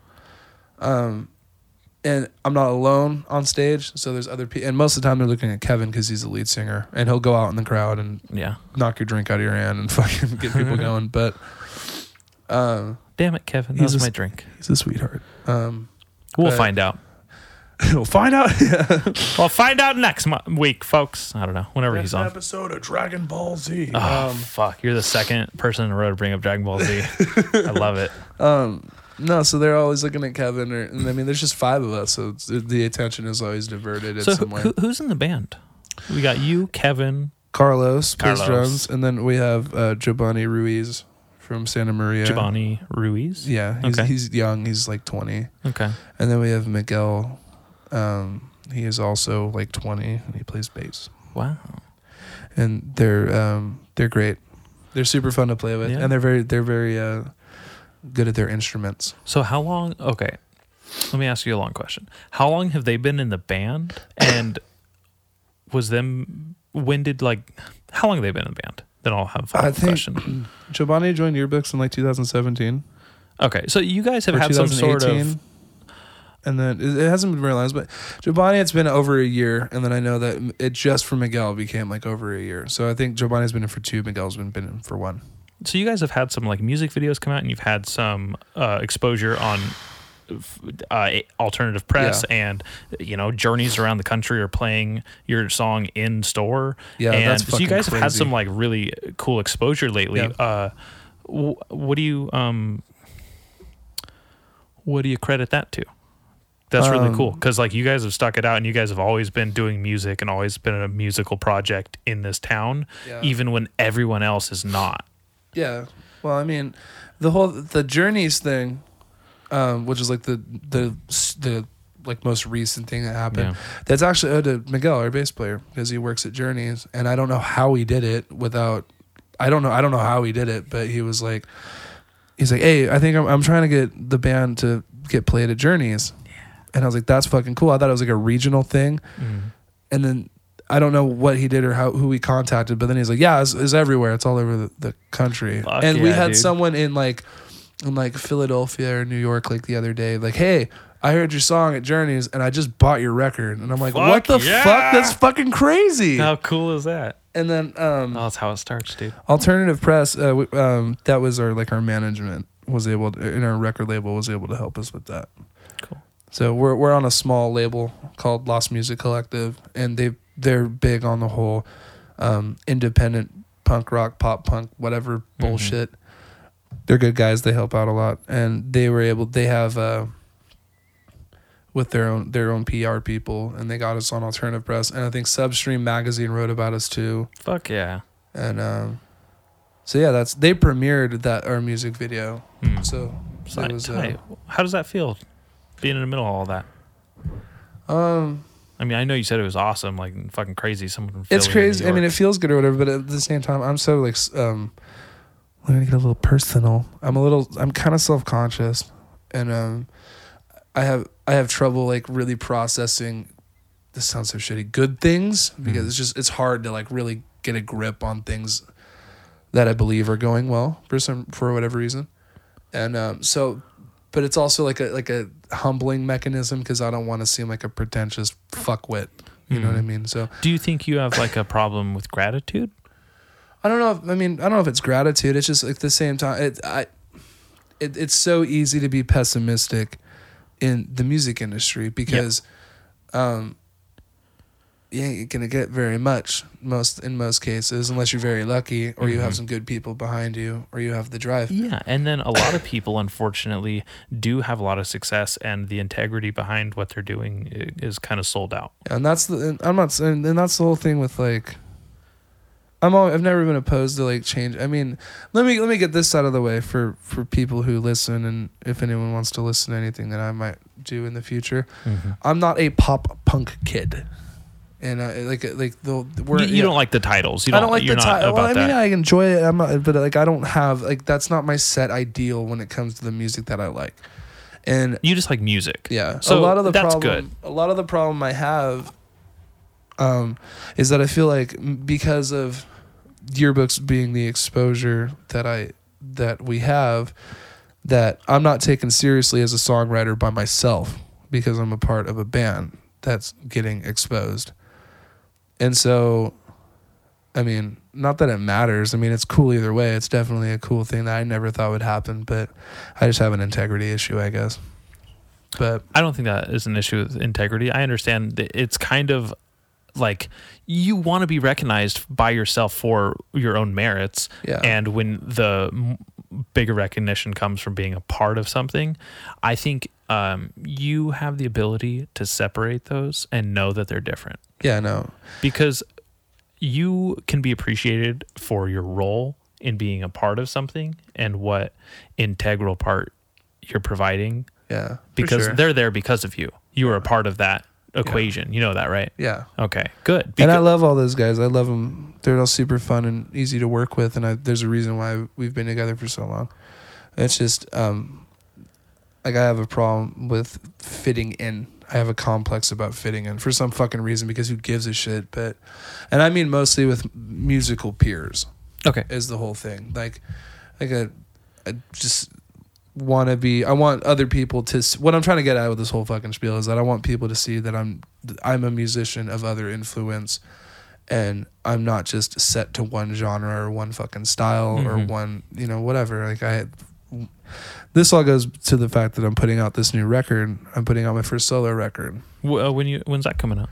As I'm thinking early next year, maybe early spring. Early spring. Okay, so like It's March gonna- area. Yeah, it's gonna be an EP, Nice. and um, What's it called? it's kind of it's gonna be called arguing with myself. Arguing with myself. Yeah, if I, that's the running title right now. If I think anything better, but it's gonna be an EP. It's I'm not be- trying to put a damper on that title, but that's the name of a Jeff Dunham special. Yeah, see, I thought Okay. about that. That's why I was like, "Fuck!" But I have a song called "Arguing with Myself," but we'll we'll figure it out. but it's also So it's not a comedy album, so it's Yeah. also okay. And maybe when people are looking for Jeff Dunham, they find Brett Leeds. there you So go. So Why not? I don't know if I'm gonna use that. It's just it was just uh, you know, whatever. The, I didn't initially plan ever recording any of my personal music. Why not? I don't if know. you're a solo musician, you know well, I mean? I just I just started like in the last year really emphasizing I'm so fact. excited for you because you get to do something quite individual. You get to express to people who you are in a way that's going to satiate your desire to be recognized as, as you as a musician Yeah. and not like a pop punk kid or someone that's just a, a single genre kind of person or Yeah. band. So Thank you. I appreciate that you see that. well, I want you to appreciate that you're in that position too, because uh, I see maybe you're feeling insecure or having some self conscious thoughts about it. And you can use th- that energy you're putting into like being self conscious or insecure about it and kind of pump yourself up and maybe put reinvest that Yeah. energy into yourself. And I think it's totally doable. let and me let me reiterate yeah. real quick. The Yeah, whole thing course. is that I- I am I'm very confident in anything that we we do musically or whatever I do musically. Um, I just have um, I really want I just want to show I want to be able to show people all sides of me. That's the, that's the whole thing. That's basically what I'm trying to get at. I want to be able to show people all the all sides of whatever the fuck I'm trying to do with this stuff. So I'm very excited to put out this record. It's going to be five songs, and a lot of like I'm after after everything. I'll show you one of the songs if you want to hear it. It's, I would love be very to. it's very different than the If you want, we can put one of the songs at the end of the podcast too. So ask, do you hears it. edit all this stuff or like? how's- Um, how's not me personally. My engineer does it. Okay, J-Lo. so you- there's stuff that like this right now that you can cut out or anything like that. Yeah, I'm not. I pro- Maybe. I probably won't. I usually don't cut anything out in the middle. He'll cut like dead space or if there's like a unnecessary pause or something, or cool. you know what I mean. Yeah. Um, but But yeah, so I mean, it's just yeah, it's not really a confidence or, or being self conscious thing or anything like that. okay, maybe I worded it wrong. I guess. No, I definitely, I definitely presented it wrong. what I what I though. took from that was that you wanted to be recognized for something, and this is more than an opportunity for that recognition to come. Yeah. You just got to be patient. Yeah. And I'm already excited. I want to listen to this right now because I don't know because I knew you as oh fucking Brett and Yeah. Kevin pop punk kids. They have they like that band. They like that, Yeah. they like that music. But I also did always know that you had that like real like hardcore punk influence and you have that Nirvana influence. And I don't know what other kind of music you like and Yeah. you're interested in. So I get to know who Brett Leeds is. This is a this is a journey into that. No, no pun intended. Sorry. Um, journey into that, like a foray into you being yourself and kind of like presenting us with who that is. Because you want that recognition. Yeah. No one's gonna know. Thank you for those until words. That- right now, until when that comes out. You know what I mean? Yeah, that's very accurate. Uh, Yeah, you're right. No, that's a good way to look at it. It's it's when you it just I want to be able to show the depth of everything. And uh, these songs are to these songs are very personal and um a bit witty to a certain extent. And it's just it's different than what I what I've presented to everyone through the other bands that I've been in, which I have don't get me wrong, I have no issues with anything that we've ever put out or anything like that and I really do. I really am proud of everything that Yearbooks is doing. I just I have such a fulfillment issue with music that I have to do as much as I can That's as good. fucking I think that's good, and I so think that, that's a- the bottom line. There's a lot of musicians like that. I think, um, like one of my musical heroes, Mike Patton, has an it. like endless Faith No More, Mike. Yeah, Patton. I has an fucking love Faith No More endless and Mr. Bungle. And he has an endless amount of projects Uh-huh. constantly. Amazing. I can't get to them all. There's so many. He has Fantômas and uh fucking um I can't I don't even remember the name of that one band that just came out. It's like Dead something. I don't know. Um just crazy fucking amount of music. He has uh, Mr. Bungle, Faith No More, um, Tomahawk, and just like he has his solo stuff. He has this Italian stuff. He comes out and it's just like, where in the goddamn fuck? and he's just like, I can't, you know. Yeah. Did you know he has the highest, um, or he has the biggest range in all of rock music vocal range? I believe that for for real, Apparently, especially on that first Faith No More record, you could really fucking tell. he he spans like eight octaves or something. I think the only, I mean, I think Freddie Mercury's up, and I mean, of course, is up in that too. But it's, yeah, That's as that's far- who they. I yeah. think that's who they compared him to. Like yeah, the- there's only a few that are like that. he's like has the as a living person like the highest range, vocal range in rock music. It's funny. I watched a clip of a, an old MTV like show, and it was like Mike Patton was on it, Mhm. and somebody it was like fan mail, or they were answering like fan Really? questions, and they were like, "Hey, so, hey, Mike Patton, what do you think of Anthony Kiedis?" Oh, I fucking saw. I love that shit, dude. Go ahead. He's like, "What do you think of Anthony Kiedis?" He's all. I fucking love Anthony Kiedis because I want to be him. Because oh, oh around that time, that's when all that bullshit was like, oh, Faith No More and Mike Patton's just an Anthony Kiedis wannabe and blah blah blah. And I'm, it's so funny.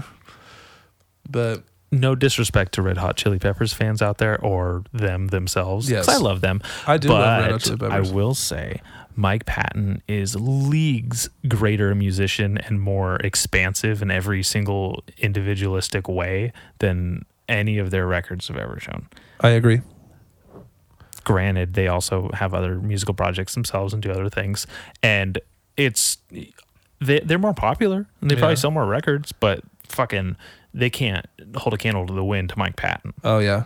And as far as like performing goes too, that dude's a fucking maniac. They played on Saturday Night Live in like 1990 or whatever. Yeah. and he crawled up and like on the old like the old set where they had Mm-hmm. fucking music they had these big fucking fans up in the corner and during the guitar solo on epic he went and he crawled up into the fucking fans I don't and hung know- out up there I don't know if I've seen that. yeah i'll have to show that to you it's I, nuts I want to watch it, dude. I fucking love Mike Patton. I'll watch it anytime. yeah that whole 1989 through 1991 era of faith no more is just Dude, so entertaining to watch. I want to dress like him. I think it's in Dude. the epic video. He just like is so fucking like 90s or 80s. Mm-hmm. It's just like who the fuck like he's definitely a, a strange fashion influence that 1990s 1980s era Mike Yeah. Patton. So Fun. weird. Fun fact about Faith No More is that the do you, ever, do you ever hear the the first guy who sung in Faith No More? Yeah, yeah. He wasn't very good, I guess. But Yeah. I guess um, Courtney Love was gonna replace that fucking guy, and Oh, I'm so glad Mike Patton did instead. Yeah, damn. I had no fucking idea. yeah, no, no, and like don't get me wrong, 'cause I enjoy Courtney Love's music to a certain extent, like whole, like I some haven't of it's I haven't good. heard whole. I've heard a song, but I really don't know. Also, you know, I can't forgive her for killing Kurt Cobain. So Oh, don't even get me fucking started. That's a whole nother podcast. We'll get into a little bit of that, but no, yeah, she was gonna, she was gonna sing in spot of that first dude, in Yeah. Faith No More, and I was like, what the fuck? That'd be so weird, because she knows Roddy Bottum, the keyboardist. They Yeah. were like friends or whatever. what a name, Roddy Bottum, dude. Yeah. No, so yeah, there's a whole bunch of. Since you brought it up, um, what do you think exactly happened with Kurt Cobain? Then we'll try Oh. to we'll try to make it make it real short. I think he was like, "Wow, life sucks. I'm stuck with this fucking slag. I'm out of here." Even heroin Jesus can't get me to tolerate this cunt. Bye, and he blew his brains out because he. I, I mean, I would love to think that this sloppy whore shot him, and then we could just lock her up. But No, I don't think it happened. no. Honestly, I could know, watch it's the weird. documentary again and Yeah. get like a new insight. Are you talking about Soaked in Bleach, the documentary Maybe, that came out? Yeah, see maybe. that ever since that came out like a few years ago, that's everybody's go to like like source is that movie. It's one fucking documentary. Yeah, you know there- what there's so much documentaries other do? They ones. show you all the fucking points on their side and little to none of the other side. I guess it's more talking about how crazy conspiracies can fucking get because like that's a whole thing. And it sucks because a lot of those points seem believable. That was the just that was the first conspiracy I'd ever Oh, heard yeah, my entire too. life. I was For like sure. single. di- I was like nine years old, and my brother's friend's a big Nirvana fan, and they're Yeah. talking about how he fucking killed him and Yeah. she killed him or whatever. there's a, there's another documentary where there there was a guy named like El Duce. He played in a in a band called the Mentors. I think they were like a hardcore fucking weird band. And his whole thing was, oh yeah, Courtney Love offered me fifty thousand dollars to kill Kurt Cobain, and I turned it down because I thought she was joking. And then he was like, I told her of another guy who could do it, and he said that he did it. And then the so the whole thing is is this guy was like, yeah, Courtney Love offered me fifty thousand dollars to kill Kurt Cobain. I didn't do it, but this other guy did, and they were friends or whatever. They knew Uh-huh. each other. The guy was in another band, some gnarly fucker. And they, these English guys made this documentary in 1998 where they this, they were interviewing this dude who was talking about it because he was the one that Courtney asked, and he slipped up and said the dude's name on film Oh shit! And the there was another guy who was with them that went and told the guy that allegedly killed Kurt Cobain. Okay. Are, you- are you following No. us? Okay, because I'm bad at explaining stuff. This dude, We'll find out. This dude allegedly went and told the guy who killed Kurt Cobain, like, "Hey, LDJ just sold you out on fucking camera," and then Oh, he was shit. found dead three days later. Weird. I have to see. I have to look into this shit. It's a whole fucking wormhole, dude. Trust What me. What do you think happened? I think that she hired someone to take care of it, but I mean, it's also Okay. it's so hard to like come up with this like a fucking actual answer. Yeah. I'm I'm such a like a fanatic about Nirvana and Kurt Cobain that I Mhm. know so much about it that it's fucking stupid. I can teach a fucking college class on it. but I think uh I think uh I don't th- I mean I definitely just don't think that it was the way that it was portrayed. Like Okay. one point I was thinking about I, I always think about this like right around the time when Kurt went missing before all the shit happened, Mhm. before he was found dead okay. he would like stay in hotels and do heroin. Everybody thought he was just excluding himself from the world or whatever. Okay. And he had bought a gun, right? And he, he had the gun with him. I guess. I, I mean, I'm probably I might not be I might not be correct on that, but he had a gun for as far as what I Mhm. think, what I can remember, and he was hiding from people. But what I think was I think what happened was is he might have caught word that Someone's someone was looking for to him, and you're if you're Kurt Cobain, you can't call the cops and be like, "Hey, someone's fucking looking for me," because then it's gonna go back to the fucking tabloids who'd already written so much shit about him. Hmm. You know, I think he bought the gun to be protected, Wow. to kind of hide. Well, yeah, that's why people buy guns in the first place. That's So, a great I don't think he bought the gun to kill himself. I think he bought the gun to just kind of like protect himself. protect himself because I feel like some he thought somebody was looking for him, and he was talking to his fucking attorney about wanting to move away and divorce Courtney and live somewhere else. Hmm. But that's I kind of conjured up that whole hotel thing and hiding from people as him trying to hide from people that were gonna hurt him. Not That's a fan insight. That's an Yeah. obsessive insight. yeah. Wow. So He just fucking gave me a whole lot to think about. yeah, it's just a crazy. It's just I mean, and I'm again, I'm not ruling out the fact that the dude probably killed himself because he probably did. I'm just saying there's a whole there's a You whole lot of shit. This is what I think happened now. But, He's probably got the gun to protect himself because someone's coming to kill him and he got wind of it and he accidentally shot himself because he fucking doesn't know how to play a gun. He knows how to play a guitar. All right, let's take let's take a break. Hey, Bad Etiquette listener. If you're enjoying the show and would like to support the podcast, you can donate to our PayPal at paypal.me slash bad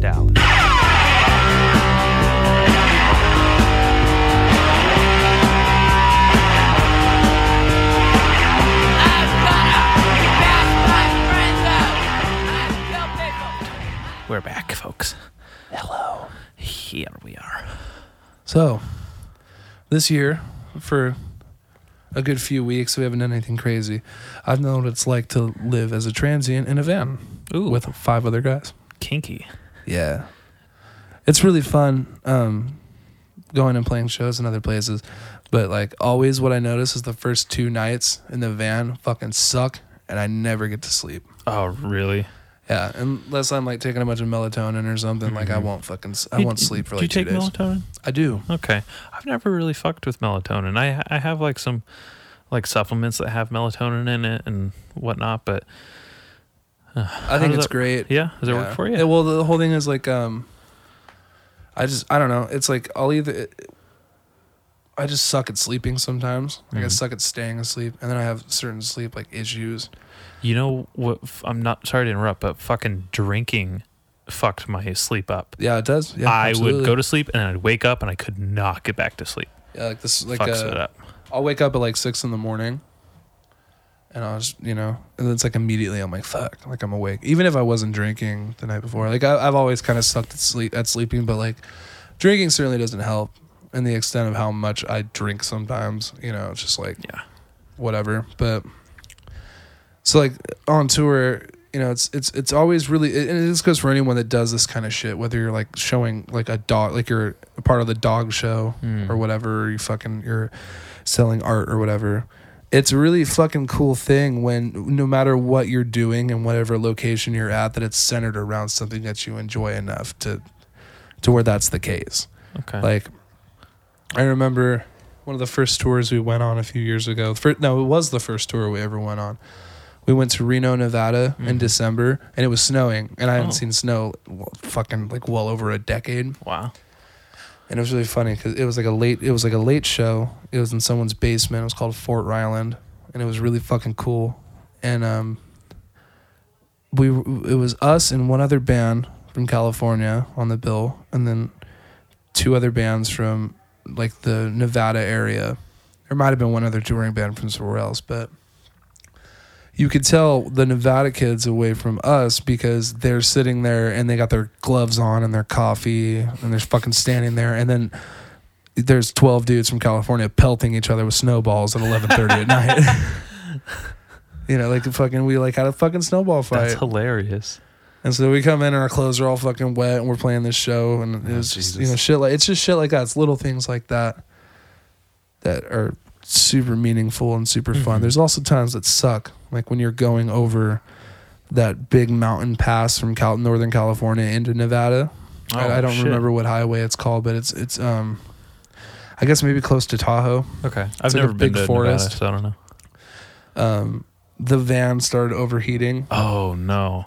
And it also it, it, the fucking we did a tour in September, and we were only gone for like six days. It was just a small run, but the van had overheated several different times. Like the first time we were going Jesus. from Los Angeles to uh, I don't know uh, Cupertino, Okay. like fucking it's like a fucking eight hour drive, and we were going up the Grapevine, Mm-hmm. and it was fucking like eighty five degrees out, and the fucking van overheated, and then every like five minutes we'd have to fucking pull over and let the van cool down and keep doing it, and it fucking took all day.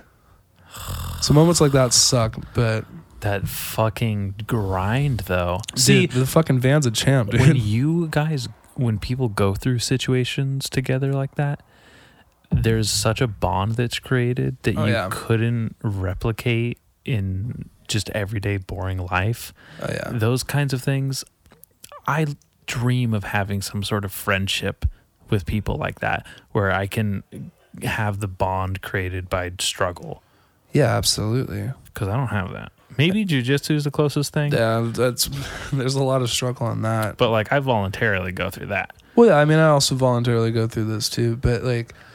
Fair point. I wouldn't I wouldn't trade it for anything. Like and I mean it, it does suck sometimes. Like sleeping's hard and you don't really make a whole lot of money and you Mhm. eat like shit. Oh, like I thought I ate like shit before I went on fucking tour. Like fuck man. Like you're eating anything you fucking can. Here's a tip. If you ever go somewhere where it's in the middle of fucking nowhere and you run into like there's like a gas station and a McDonald's and a Taco Bell and a Burger King all connected, you probably shouldn't eat there because not only is it expensive as fuck. I spent, dude. I went and ate the fucking at one of those Taco Bells and one of those weird fucking like Yeah. combination Yeah. things. I spent like fucking fourteen dollars. Where like normally fourteen dollars would buy you everything. I got like a chalupa and two other fucking things. It was like fourteen dollars. I'm gonna tell you right now that I buy Taco Bell two to three times a week, and I usually spend about that much. So My maybe man. that's just that area. Uh, it's Dude, expensive, but like the thing is, you spend fourteen dollars at Taco Bell, you get a bunch of shit. Yeah, you, maybe you're just not shopping smart, but No, no, no, no. This is, the motherfucker was expensive. Like the, the some of the markups at those places are ridiculous. Like if you wanted to get a nachos BellGrande there, like at the combo, it was like eleven dollars rather than fucking seven or eight. yeah, they're fucking jacking your shit up. Also, they probably have probably have to put a markup on that shit because it's in the middle of fucking That's nowhere. the whole. Yeah, that's the whole thing. And the food on top of that's not very good because of that. Dude, literally, part of me can't wait for my first foray into touring as a comedian. Do it. so I can just eat like shit. Dude, well, the thing is, I- Just, just I get eat- it out of my system and then get over it and be like, oh fuck this. Like I thought, I like I thought I ate like shit before, but like when you're on tour, it's like you literally you, you have to take what you can get. Like if you're at a gas station somewhere between fucking California and some other fucking state, like I'll tell you, Central Reno or Central Nevada fucking sucks balls. I didn't think there was anything in. There there isn't. Oh. so if you end up at a weird fucking gas station that's all fucking cattywampus and weird, and you have to eat like a fucking sandwich, it, it, it just you got to eat what you can get, and Yeah. sometimes you just don't eat. You know, just don't do it.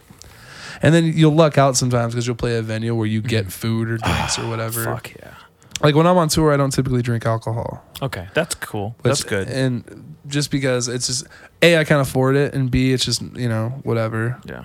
Like I think uh, on each of the, the last couple tours we went, I think I drank on like the last night. Wow. You know, because we were in Reno or somewhere like that. Do you notice a difference when you're performing when you're not drinking? Well, there's a di- well. I mean, how do I rephrase this? Um, I don't typically like to get drunk before yearbook shows. Sometimes it happens. Like there's Okay. certain circumstances, like like a sham show. If we play at the Wicked Yeah. Chances are me and Kevin are gonna get fucking hammered because that's just that's what happens. That's the It- but I, this hole, is what man. fucking sucks. This is such a shitty thing. But it works out because sometimes like we'll get so nervous and so like anxious Yeah. like, okay, let's go have a drink, or we'll have one or two drinks. Oh. And if the band, if everyone in the band, well, the ones that are allowed to drink, have one or two drinks, then it's go, it's just fucking, it's go time. Like because Off I, to the all, all- races. yeah, all of that, all of that, like stress and anxiety, kind of like it's dampered a little bit, Mm-hmm. and we're not as self conscious, and so there's more energy. I just tend to get more drunk than I should. Dude, I the first time I did stand up, I had a two beers. yeah, I had two IPAs, or not IPAs. I had like 805s or whatever, and it was like a big fucking deal to have that kind of sedate my anxieties and my Yeah. stresses not nearly as nervous. Yeah, So I think that it can be. A it good can thing. be a good tool. And Yeah, it can I'm be. I don't think I'm gonna drink for this next one. Yeah, and I'm very nervous about that. And the what most people ha- when they do their first little stand up, they usually have like you know beginner's luck. It usually goes well the first time. Oh, Yeah. man, I'll go up there and say some fucking dick jokes, and then it goes fine. And then the second time's like, oh, you're so you think you're a comedian? Well, here's a com- okay, Mister Funny Man. yeah, and then you have to go and so uh you're like fi Yeah. you're like oh i'm up here Yeah. i they are here to see a comedian Yeah. i think i'm a comedian so we'll see how this goes Yeah, my whole thing is I'm trying like like I said, it can be a good tool. I mean, I don't ever take like meds or anything like that. I've just never been into that. i should probably promote that show too Yeah. I'll help you. i need to i mean like on here too I, Oh yeah. i need to figure out who's on who the fuck is on that show let me let's See, that's the I f- see. I Fucking feel that right there because it sucks. It's like I'll get booked on I don't shows, even know who's on there and I want to promote. I'm like, fuck, dude. I always fucking. I'm such an asshole because I'll forget who we're. i'm playing probably with. gonna n- n- fucking butchering read, it. Yeah, read the names off wrong. Here we go. Here we go. So the misguided holiday comedy show is going to be The Beach, uh, December twentieth at seven ish p.m. There's no cover charge. A night of crafts and laughs with local comedians featuring Henry Bruin Brewington. Oh, Brewington. Henry. Henry Brewington. Dallas Bronson, Zach Honeycutt, Cameron Ritt, Xavier Morris, and more. So we got, you know, a few people. That's one, two, three, four, five, and more. Maybe who I don't know if there's gonna be like an open mic thing or like a set. I don't know if seven I don't know who's going on what time. I don't know how much time we're doing, but uh, I'm definitely gonna go to that one. I, I would would love to have I you would there. like to go to that I, I feel very supported when I saw you at the first one. I was very happy to see you laughing back there. I like it's fucking. I was laughing my ass off. It was funny. Because well, it's different because like I've I've been in your house before, so some of the Yeah. stories that you've told, I was like, I can picture it. I'm like, ah, what the fuck. Mm-hmm. No, it's good. I like it. And, and what's good about what's what's cool about you is that even though that was your first performance, you didn't pull like any punches. You kind of just you just fucking went for it. And the be- like the best way to do it is just to fucking do it. Thank you you. know what I mean? I, I you. liked it a lot. I thought it was funny. I appreciate it. And Yeah. there's also like, there you had a a certain charismatic type of thing going on to where it was kind of it was just interesting not only to hear the jokes that you were saying, but it was interesting to watch. Like I, I do this, I do a similar thing when I perform, uh huh. where you and every every perform every good performer's got it. I'm not saying I'm a good performer. I'm just saying like some people. I'm saying you are. oh, I was gonna say you are. No, Um, shut up. every when you look at like like I guess I want to say if you're looking at music, if you look at iconic people, they all have that certain charismatic charm that's in their own right. Like that in itself can be tantalizing. You're right. The, the- you can when you see people when they have it on stage, you know it. You see it. When Mm-hmm. Yeah. you see someone fucking kill. I don't know if you've been to like comedy shows or seen comedians in like theaters or something. no, I haven't seen but when they're on, they're fucking on, dude. Dude. It is. It, you can't replicate it. It's that that person's own charm and Yeah. charisma and them laughing and it just fucking your mind up. Oh, dude, and mic etiquette too.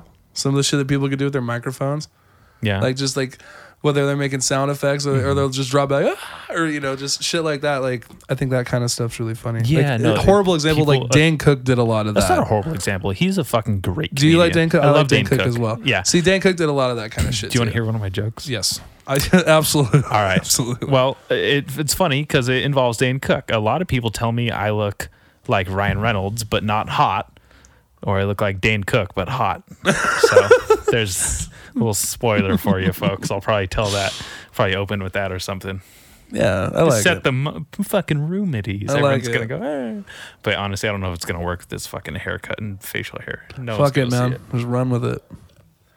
Um, no, yeah. So here's a question you probably got asked like a bunch of times. Have you seen Dave Chappelle's new fucking stand up con- like stand up thing? No one's asked me that because I've been talking about it. And What? Okay. everyone knows. Oh, okay. See, I didn't know. I, I fucking adored that. That was like, it was like watching a special that I watched as a kid that got me into comedy. Yeah, it was such good. a throwback, classic, like powerhouse fucking stand up special. His other specials were really good, Yeah. but they were also like, oh, Dave Chappelle's new specials. But that one was like, I'm on top of the world and I think I'm going to hit a grand slam Yeah. for the fuck of it and just like beat you over the head. My favorite part is when somebody's phone rang. Remember that? Like someone's phone Mhm. rang Yeah. and he, he kind of looked up, was like, "What the fuck?" And everyone's all boo, and he's like, "Who gives a shit? Answer it."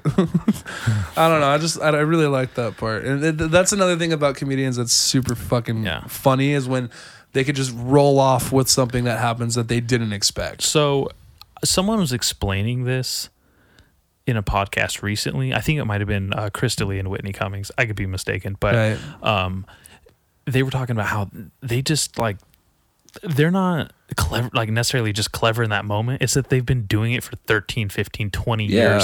Moments like that have happened so much that they just know how to respond to it. Yeah. and i'm anticipating maybe something will happen at my show and it'll be my first learning experience. Yeah. like today at jiu-jitsu i had i learned that i can't just be attacking some dude who's turtled up unless i have something like you know something to do something Right. a limb in my fucking arms and maybe at this comedy show i'm gonna learn like oh maybe i don't pause that long so someone can interrupt or someone's fucking Yeah. baby could cry don't bring your fucking kids to my show you goddamn God idiots damn though. it. jesus Feel christ that.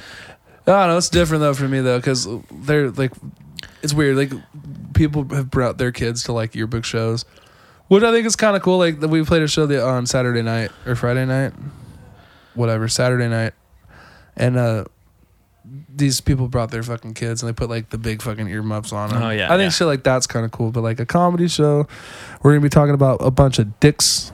yeah all- everyone's gonna be talking about a dick Everyone's gonna be talking about a dick. you know what i'm most nervous about now that i think about it Well, w- my last one, I just went on. Yeah. I, I think I opened the show. Yeah. It was like, oh, just me, and then I did it, and then it's over with. Yeah. First one, one and done.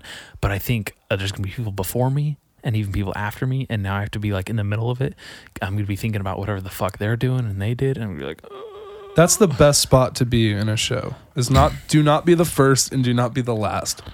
Because the way I look at it is like you can kind of you can gauge your game a little bit. You know what I mean? okay, And if you're in the middle of the set, most of the time people are, are already a little it might not be the same thing with stand up, but like people are a little more warmed up okay, and you know people are enjoying themselves for the most part and it'll make it a little easier for them to enjoy you as well like i hate playing shows as yearbooks is opening just because nobody's really into it during the first band and then i also that? Yeah, what's that like? Being like, I finish what you're saying. You don't also don't like. i also don't like headlining or Okay, closing yeah. because at that time either people are leaving or they're just like eh They're already they they spent their energy for the yeah but band if you before play they like had. second or third like if, you, if you're in a, if you're on a like a, let's say a four band or five band bill there should never be that many bands on a bill. that's too I'm many so yeah, but mad. that's that's how it is It should be three, four, Three to four, tops. I four think. tops. Four's and four's a lot. Four's a lot. Like I fucking uh we the No fucking gonna show be that we there for played on everyone. Saturday there was like fucking seven bands. Gross. What place for you? It was called Find the Good. That's actually a super nice venue and the people were really sweet and the promoters did a good job and a lot of people showed up. That's just but for me personally that's just a lot of fucking bands. For example, I saw uh brand new at the San Jose fucking University Uh-huh. Stadium or whatever. And it was it was just fucking modern baseball, the front bottoms, and brand new, and that was perfect. That was it. It was a fucking two hour show. It was awesome. Like yeah. you know, like shit like that's cool. But like when you're in position to play, I, I personally my preference is you know second or third, or right in the middle somewhere, because Mhm. that's just when everybody's grooving. See, I don't. I'm. I don't know if I'll be playing first, last, or fourth, or fifth. So or whatever those are. Yeah. Who knows? Who knows what I'm gonna be saying? Either way, it's, it's the cool the, with, the, with it being the stand up. I mean, people people can ex, expect to laugh, Yeah. so most of the time they're into it. I I, would think- think I don't know shit Oh. about it because I'm not a stand up comic, but I can tell you one thing that people are a lot of people are already nervous for you because they're nervous when they think about doing it, and a lot of Mhm. people are thinking, "Oh, I could do this." That when you are funny, they're so relieved that they let themselves laugh. Oh, yeah, that they're like, "Oh, thank God, that was funny. I can laugh at this," and then maybe he'll actually say something I like. So there's that. Yeah. Um, I have a lot of like shit that I am kind of taking chances with. Stuff you're just kicking around or what? Well, all of it's being kicked around. Okay, Period. Yeah. Um, and a lot of it, I'm just like, I don't know how this is gonna go over with the crowd of people, what the crowd of people is gonna be like, and who is gonna like or dislike it.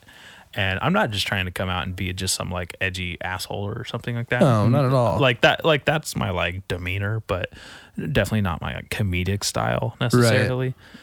So we'll See, the- see. there's the whole thing. So this is gonna sound completely crazy coming from me. For anyone who knows me, um, confidence is a, f- a fucking crazy thing in, in a, on a performing standpoint or whatever. Okay. Like I, me as an individual, normally I don't try to be super confident because I don't. I mean, there's no real reason to. Mm. Like I'm confident in the ways that I need to be, but everyone's like, "Oh, you got to be more confident, Brett." Blah blah blah. And it's like, who gives a shit? But on stage and performing, it's a whole different thing. And I, not trying to swing my dick here. Um, I've had multiple people come up to me and be like, "Hey, like you're a you're a different person when you're performing." It, Like, that, this- that's where we shine. yeah. That's where performers, people Yeah. like us, kind of shine. Yes, That's where we can do that. and I agree, and and and I'm it's it's because there's um. I don't think people. I mean, people who don't do what we do don't really understand how much fucking goes into that. Like, th- and it's not just it's not just material. It, it's it's it's your mood. It's how your day went. It's, Mental it's- it's- preparation. yeah, it's it could be you know it could be soothing. It could be cathartic. Whatever. Like, there's a lot that goes into the to like the whole effect. yeah. So in in performing in front of people, like as a performer, of course, you want everybody to like you. Mm. But the thing that scares you, you have to give them a reason to like you. And that's where the confidence thing has to come in because like if you go up there for me anyway, like I go up there and I'd really try my hardest to convey that I'm not a total fucking stick in the mud and that I can be very I can be interesting and I you know because I can. It's just it's easier for me to be like that when I'm um when I have the the power to do so like with the microphone or performing because most of the time I feel like nobody gives a shit what I say and I'm very easily dismissed. So when I get to perform and you're mm-hmm. like, yeah, motherfucker, you have to listen to me. Like, mm-hmm. I just get a, I get it more of a kick out of it. So then it's like, okay, well, here's a side of me that not everyone gets to see all Yeah. of the time, Yeah. and that's a very important tool to use, I think. yeah i'm excited to eh, kind of eh, just express myself and see if my creativity or perspective is valued in that way Exactly. that's cool I understand. you know what i mean Yeah, and and yeah, and that's what's that again. That's what's cool about the whole performing thing, because you're allowed to write about whatever you want, and nobody could tell you what to do. Like I, I, that's I have a problem with working with like producers and stuff when it comes to recording, Mm. because I, when it comes to the stuff that I write, I'm very dead set on how I want it to be, because I feel like a I don't like people telling me what to write, and B Mm. it's that authenticity and emotion of anything, whether it's stand up or music or fucking writing anything. When it begins to be changed by a third person perspective, it kind of it kind of loses that like that shine. You know what I mean? yeah the individualism kind of gets tinkered with and the- yeah, individualism exactly. Like I, you know, uh, we were yearbooks recorded a record that I do love a lot, but I just I you know we worked with the producer, which was fine. He's a great guy. He did a good job. You know, but going going, I learned a lot from that experience. Okay. Like I learned how to okay. I was like okay, instead of writing songs and getting kind of upset when the producer didn't enjoy what we had, because it was a very complicated experience. It was all written in the studio, so Okay. there wasn't a lot of material to work with. So we were all Oh, writing wow. That sounds like fucking It took pulling teeth two fucking years. i bet Jesus. So, but with the new record that we just put out called Stepping Stones, Hmm. um, I kind of took that experience when I came down to writing songs and me and Kevin writing songs to take what I learned from that situation because those songs that we did with the producer, they they all came out great and we all agreed on what was what was what came out of the meat grinder. Yeah. You know what I mean? Mhm. But I took that experience and changed my writing to like, okay, well, this is what we did here. Let's just do let's let's take that process yeah. and you know blah blah blah and write like that. It just what i'm getting at is that music is beautiful and stand up is beautiful and art and expressiveness is beautiful because you can do whatever you want. You can write whatever you want. And that's a big reason why i started this doing my own thing with music because not only do I have the constant urge to do so when it comes to music, it's just I could write about whatever I want and I can have whatever style I want. And it's like I could do that with yearbooks as well, but you have to be considerate when you're a songwriter in Yeah. a band with other songwriters. And you have to come up with a unanimous conclusion about whatever's coming out. But this now this is just like I can just write whatever I want. You know, I can just do whatever I want when it comes to it, which is great. And I've never done that before. I've always been in a band. Well, Brett, I'm fucking very excited to hear what you have for us in this coming year, and I think that was a very well put, and I'm very happy to ha- you. have you on my podcast. Thanks for having me.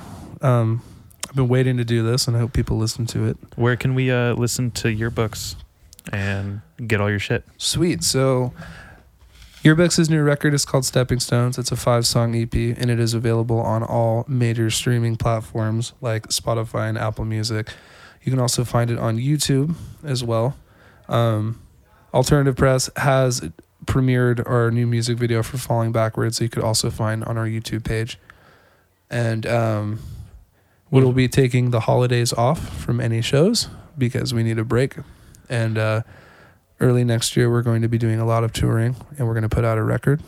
And as far as my music is concerned, um, I have started recording a solo record or whatever, and it will be out in early next year. I'm just taking it very slow, and I will be putting out a single in January. Fuck yeah. Brett Leeds, thank you so much. It was a Thank ple- you, Dallas. pleasure having you. All right, guys. See you next week.